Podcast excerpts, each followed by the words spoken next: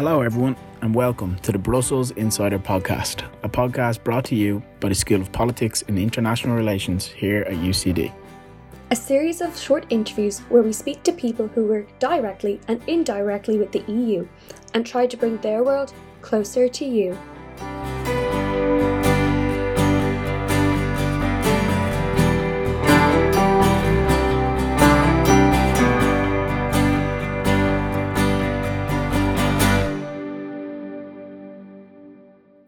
Hello, and welcome to the third episode of the Brussels Insider Podcast. My name is Kevin Heron, and I'm joined today by my co host, Aoibhinn Burke. Today, we are talking to Tom Moylan. Tom works in the Office of the Director General for Communication at the European Commission. He is formerly a speechwriter to the Commissioner for Trade, and before that, he worked as a social media specialist. He also lectures in new media in universities in Brussels. Tom is a fountain of knowledge when it comes to pursuing a career and working in Brussels. We hope you enjoy. Welcome to the Brussels Insider, Tom Moylan. We are so, so happy to have you here today. Our first question is Tell us about your background and how you came to work at the European Commission. Thank you, Aoibhinn, and thank you all for having me. Um, so, I kind of meandered into the Commission backwards. Uh, I studied classics and history at UCD, and during my time there, I took part in a few extracurricular activities like UCD volunteers overseas and uh, SUAS, Educational Development, which took me volunteering overseas. And in that time, I kind of got the inclination to go international, let's say. Um, but I had limited experience to do so. Uh, so the first thing I did when I graduated was I went off teaching English as a foreign language uh, which was really nice because it was an opportunity to to learn languages, to travel, and also to kind of support myself along along the way, um, and learn about the world, learn about myself. Uh, it was a really really nice experience, and pick up a huge number of kind of transferable skills that I would use later, like my ability to present things, my ability to explain things in simple ways. Um, but still, at this point, I did not have uh, uh, so much experience in international organizations themselves. So I went back and I did a master's degree in international relations in DCU. Um, and following that, and a period period of angst-ridden job hunting, uh, I came to get a stage in the EU institutions, and that's how I that's how I ended up getting in. That was very crucial to you getting the stage, like to working in the European Commission. Yeah, for sure. I mean, when you're applying for a stage, the way the applications work there's a whole there's a whole load of kind of phases you have to get through. You have to put in your application first, and then you uh, uh, then you get into what they call the blue book in the European Commission, where you're kind of put on a short list, and then from there, people select you from the short list. So there's rounds of it. But to get through the first round, like it's it's very systematic because you have to imagine that there's thousands and thousands of people from all over Europe applying for these. So what you end up have, doing is evaluating people along the lines of a, a point system. And for every language you speak, you get points. For every year of relevant experience you have, you get points. For every uh, uh, uh, for every kind of relevant publication or training session you've done, you get points. So that's uh, what what people in HR told me. So uh, I, I, I so I guess that the fact that I could speak a language, the fact that I had a uh, uh, master's in international relations, the fact that I had done some volunteering, uh, all of these things were counting for me, counting, even though I had never worked directly in the area that I was getting into. Uh, all of these transferable skills and pieces of knowledge were recognized as a good basis to build on, which is what the stage is all about at the end of the day. It's getting people in to give them a bit of That's fascinating. We were actually curious about how they hire within the stage and how they hire within the European Union. And I didn't know about the point system. That's really interesting to know. I don't know if I'll get in trouble for uh, for, for, for, lifting the veil. but uh, realistically, when you think about it, it's kind of uh, logical, right? It's like, of course, you need a language. Of course, for every year you have experience, uh, uh, you have relevant experience is going to work better. But I find that um, thinking about it that way makes it a bit more manageable. Also allows you to be, be a bit more strategic in your approach to getting a stage because to be completely transparent, I applied five times. Uh, I was rejected every time. But at the end of the day, as well, you have to also imagine that it's um, to some extent when you have so many applications. I remember one year they released some stats on it and I think 20,000 people had applied. And of the 20,000, 2,000 were shortlisted, and of the 2,800 got in. At the end of the day, you need to like work on your fundamentals, on those skills, on those individual things that will get you points. You also need to present your application so those things pop because you ha- you can imagine that you have a ton of people looking at a ton of applications. What was it like working in as a social media specialist or a speechwriter and how would you find your work experience and current experience so it all sounds very neat and tidy uh, when you say, "Oh, you were a social media guy, and then you were, then you became a speechwriter, and then you did this." It kind of sounds very linear and like I did something for a while, and then I changed, and then I moved along and added more skills. But to be honest, there was a lot of kind of weeping and gnashing of teeth and quest- existential questions about whether these things were things I wanted to do for the rest of my life along the way. Um, when I came out to Brussels at first, uh, I wanted to work in development. I had been doing volunteering in university, and the I wanted to work in development, and I wanted to work in policy. That was the other thing I wanted to do. And I came out, and uh, I was offered a stage in the communication unit of uh, DG DevCo. It was called DevCo at the time. It means uh, it's the Directorate General for Development and Cooperation was what it was called at the time. So working in development, but on communications. Um, and I was like, okay, I'll compromise on the policy part a little bit. And then from there, you know, I ra- came to the end of my stage. I got a, a, a short extension and then I was offered a job, a full time job uh, in social media in economic and financial affairs. And so then you can see my see me kind of moving away from why I came out here little by little. Uh, but at the end of the day, I needed to kind of support myself and gain a foothold in the world out here. Yeah, it's and and I mean, so I there were a few kind of compromises, but first of all, I found out I loved communications and that that was really fun. Uh, that and that talking to people, communicating to people, explaining things simply. These are all things that I like to do and I also found that I was super into economics. I mean, not not not in like a, uh, my colleagues with PhD kind of into economics, but that I, I I enjoyed learning about it an awful lot. It was a part of the world that I uh, didn't know a huge amount about beforehand, so that was really interesting. Um, and ultimately, I went through these different kind of jobs and uh, uh along the way and I kind of got to the point where I could.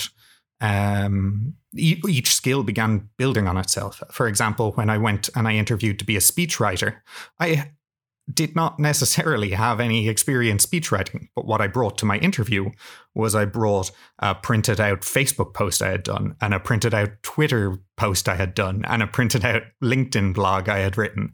And I said, Hey, look, I wrote these tweets, which means I can write a good soundbite.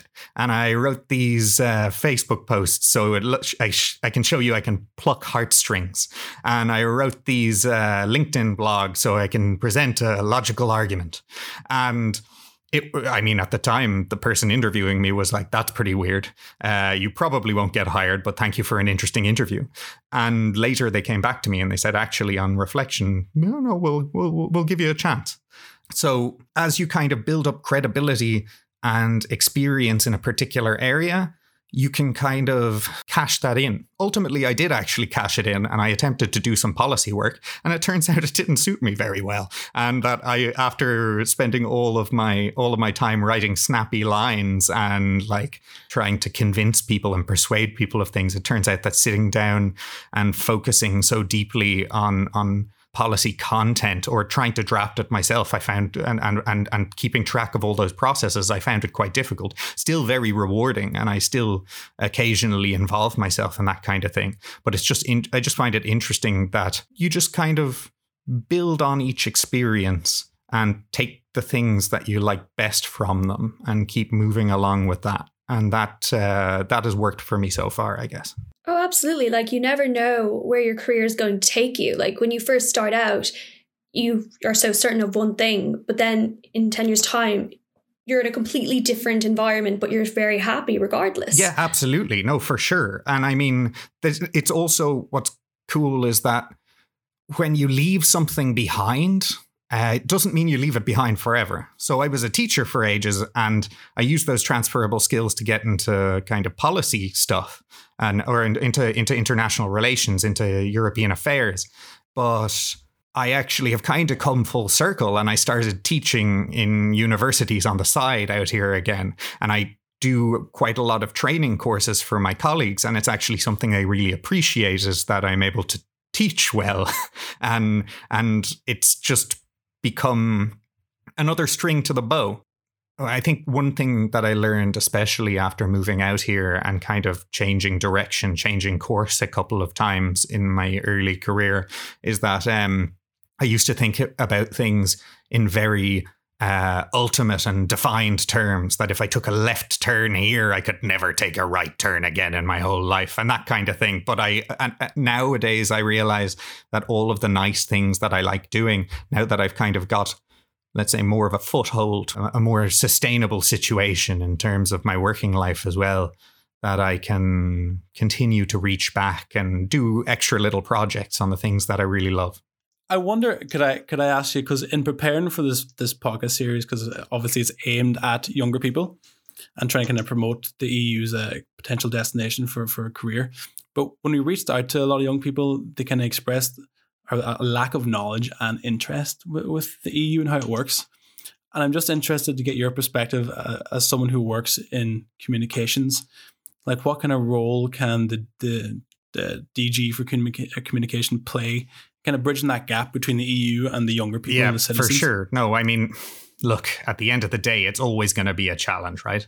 Because to begin with, communicating about Europe is a huge job. It's like 450 million people in, well, 27 official languages, more cultures, other languages within regions. It's tough to begin with. And then to bring that to young people is another layer on top of that people only have so much bandwidth. Uh, you can only care about so many things, and so it's only natural that you're only gonna that you're gonna start caring about the things that are immediately in front of you, and then work your way out. And to be honest, once you pass like your social circle and what's going on with you and then you get out to your local community and why is there a crack in the road there? And going out to your national level and saying hey well, i don't agree with this or i agree with that i don't like this politician i like that one. And then you try and get people to care about this other thing that is notoriously difficult to explain on top of it. Uh, um, because that that's that's kind of uh, uh, uh one of the challenges is that the people often compare the EU to a national government. Um, or try and com- draw comparisons along those lines. But the fact of the matter is that it's something completely different. That's incidentally one of the things I like about it, and one of the things things I find interesting about it is that we're building a brand new thing. But how do you how do you connect with young people's lives in that sense? I mean, like I, I don't have all the answers, but I think that there are some kind of decent rules of thumb that you can uh, abide by. Um, I'm a big advocate for talking about the values of the EU, what we're kind of what we're working towards, what we're standing up for. Things like democracy, rule of law, um, uh, openness between cultures, and and uh, uh, uh, uh and the benefits that come with that.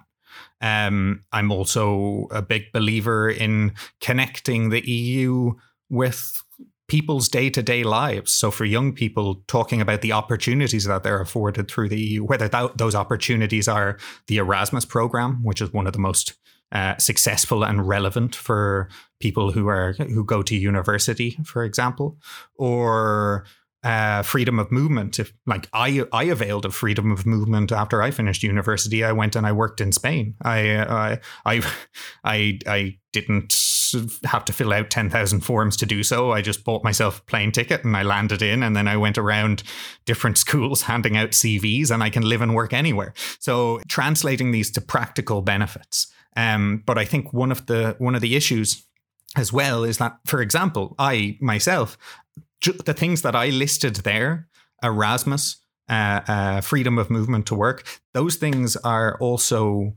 quite privileged things to be talking about, right? These not everybody has those opportunities. Even if they're allowed, they can't avail of that. So you have to find things that speak to people in all sorts of different situations. And I think that's a big challenge, but that's how you're going to ultimately communicate the EU. Uh, on the one hand, showing people the real benefits, and on the other hand, really stepping up the efforts to explain what it is, why we're doing it, how it works. Yeah, absolutely. I, like that kind of approach. As, as you're focusing on the values, as as opposed to maybe people's perceptions of this big kind of bureaucratic institution over in Brussels. Got to bring it down to the kind of first principles, I suppose. Um, yeah, that's it. And, and don't forget, you think about the big faceless bureaucrats going like over in Brussels, making scary decisions in big, big gray suits. It's me. Uh, like, I mean, like, they're normal human beings as well, like coming from all over Europe, all getting together. And that's one of the things I like about it as well, is people from all over Europe getting together, seeing how we can make things work, seeing uh, the opportunities that there are in working together and pooling resources and sharing ideas. So, gender equality is a big issue at the moment, especially for this commission, which has a 13 to 14 commissioner balance. So, you could say it's doing pretty good. How does the issue of diversity, you know, be it gender or minority based, how does that fit into the work of communications? Or how does it affect your thinking? I guess there are two angles that you can think about this from. As a communicator, I can make sure that our communications are inclusive themselves. Um, like the content making sure our images represent real Europeans, what Europeans actually look like, but also in our methods. Um, and recently, inside the institutions, there's been a big push for accessibility, for example, uh, whether that's sign language interpretation, taking color blindness into account in visuals, or making things accessible for people who are hard of hearing. Um, so, as a communicator, that's the kind of thing that I think about. But then also thinking about it more broadly. Uh, I mean, uh, uh um, uh, it's not for me to really have a sermon on this as a white, straight, privileged man. But you don't have to have much special insight to see that there's a bit of a diversity problem in Brussels. Uh, we do quite well in gender awareness in Brussels and in the institutions, but it's it's there's I recommend you look up a, a, a campaign. There's like a, a, hashtag Brussels so white, which uh, uh, really kind of has been highlighting the issues around this, and I think it's an important issue to address because it makes sense that the people who work in Brussels should represent all of Europe, right? In in race and economic background, gender, disability, sexuality, whatever it is, um, because it encourages equitable governance, but also because, to be honest, more diverse groups come up with better ideas. Uh, that's just social science. Uh, that all said, I mean, it's not my place to say how we should fix it. I think those people of those backgrounds, uh, of underrepresented backgrounds, are the best people to lead the conversation. Um, but what I can say is that if there's someone listening who is of an underrepresented background um, please apply. Please come, like, apply for the stage or come out to Brussels. There is a place for you. Uh, the EU institutions would be richer for your contribution. And look, if you're not sure where to start, feel free to get in touch with me directly. And, and, and I'm always happy to share views or talk something out. Uh, just uh, before I hand it back to Aoibhinn for for the final question, I wonder could I ask you briefly, what advice would you give to students who may be listening who would like to pursue a career in Europe, and what would you say are the benefits or drawbacks of of that said career? So, if you're looking to come out here and to start a career, there's a few things you can do to make your life easier. Uh, first of all, I'd say even though it's a bit scary to focus on the languages uh, because those are super helpful. And I, I, for example, I learned Spanish, but uh, I came out here and I didn't really have very good French. Um, and I've been working on it since. And it's, I just, if I could go back, I would have, if I, if, if I could zoom back into like 16 year old Tom's body and slap him over the head and tell him to pay more attention in French class or to actually go out when he was sent abroad to take advantage of the opportunities, I, I think that would be super helpful. So off the bat, I'd say the languages are super help uh, would be would be very helpful. Um, otherwise, I would also say to have a look at the environment going on out here in Brussels because there's so much stuff going on. One of the things that I find amazing about this environment is that um, there's really something for everybody. I mean, there's people working on all sorts of things. I mean, there's like people working on the fisheries around Malta and fighting climate change through particular energy revolution, uh, revolutionary energy tech, and pushing all sorts of agendas from gender equality to I don't know to to to to, to CAP reform to whatever it is. Uh, there's something for everyone. So have a look around and see what interests you. But at the same time, don't get locked into thinking there's only one job for you. Uh, if there's an area you want to work in, have a look around. Like I was saying earlier, transferable skills, it's where they're at. And in terms of benefits, uh, oh, I mean, heaps of benefits. It's a nice place to work. It's really interesting. You get to meet people who are kind of politically engaged or who care deeply about issues all the time from all different parts of the world, uh, from all sorts of different places who, who who have kind of chosen to be there for all sorts of different reasons. Uh, and have all sorts of life experiences and views on things that it's interesting to learn about. There's also loads of opportunities in different policy areas, in different places to work, different skills to pick up. So these are really nice things in, in terms of drawback. Uh, I don't know. I, I don't know. Uh, the weather, I guess it's it's it's it's Belgium. Uh, I suppose it's not really that much of an issue for Irish people, but um, no, but uh, but honestly, overall, the the main drawback uh, uh, for me is that it's kind of far from home. That is a kind of a call you have to make, and I didn't realize until I guess a bit later uh, because I was when I especially when I was a bit younger, I was all full of uh, uh, energy and juice for running abroad and going and exploring and stuff. And I and I still am, and I still enjoy it, and I still love it here. But it's it's it kind of especially as the years have gone on, I've kind of reflected a little bit on um, uh, uh kind of you know separating myself from my life in Ireland, from my family, from my friends. Uh, we're still in touch, and I'm fortunate that we live in a digital age where it's much easier to communicate. But that still hurts a little bit. Um, but then on the flip side, I'm it's interesting because I'm making my own new home here. Uh, I recently got engaged to a German woman. I'm setting up a life. We're we're settling in here, uh, and that in itself is a cool adventure to be on. You know. This is a reoccurring question we like to ask all our guests. What do you think is the EU's biggest challenge in the next decade, and how can we tackle it? yeah. Um, I mean, there's all sorts of different challenges I could rattle on about. The obvious one being recovering from COVID, um, which there's uh, uh, uh the both the immediate health impact and the, the the the economic effects that will come from it. We could also talk about things like big the big the big topics like climate change or democratic legitimacy, uh, or internationally kind of finding a path between the U.S. and China is always an interesting one. This is it. I got I I, I think that um, one of the things to remember when you're talking about the challenges of the EU especially when you hear about the EU, you're always hearing about the latest crisis, right? And the latest challenge, the latest thing that will lay the EU down. Uh, I remember I had a, a, university professor at one point who who who who regularly predicted the collapse of the euro at every given opportunity, but would also kind of reflect that he didn't understand why it hadn't collapsed yet.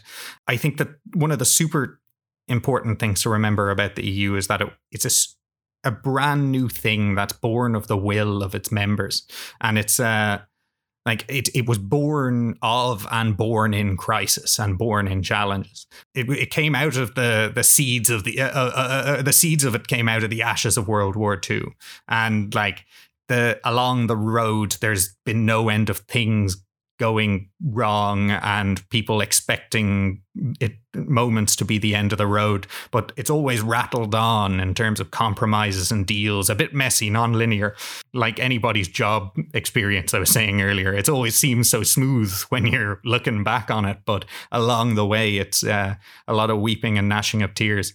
Um, and I remember hearing, like, I mean, like the, the, the, epitome of it that I make that always makes me laugh is I remember hearing the story of the Treaty of Rome, which was uh, a, a, treaty signed in the fifties, which kind of became the found, which founded the European communities, and you can kind of trace the the origins of the EU back to it. And uh, I remember reading about how they um, they, they they lost the treaty uh, when they were on the way to the event to have it signed. And they ended up getting all of the lads, and uh, uh, because they were all lads at the time, but they got all of the leaders to sign a big stack of blank documents and then shuffled it away before anyone had a chance to look. I think that concept of kind of rattling along and pushing through is uh, really one that I kind of find both inspiring and endearing. So yeah, that's I guess that's my my my ooey gooey uh, squishy way of saying there's a load of challenges, but also I kind of believe in the capacity of the EU to face them all, and I think that's pretty cool. I, I mean, they always we always seem to find a way, right? So that's nice, and I'm quite glad to be a part of it. Lovely, brilliant. Uh, thank you very much, Tom. I think that's uh, that's the perfect place to to wrap up for today. Thank you very much. A pleasure. It's been a pleasure.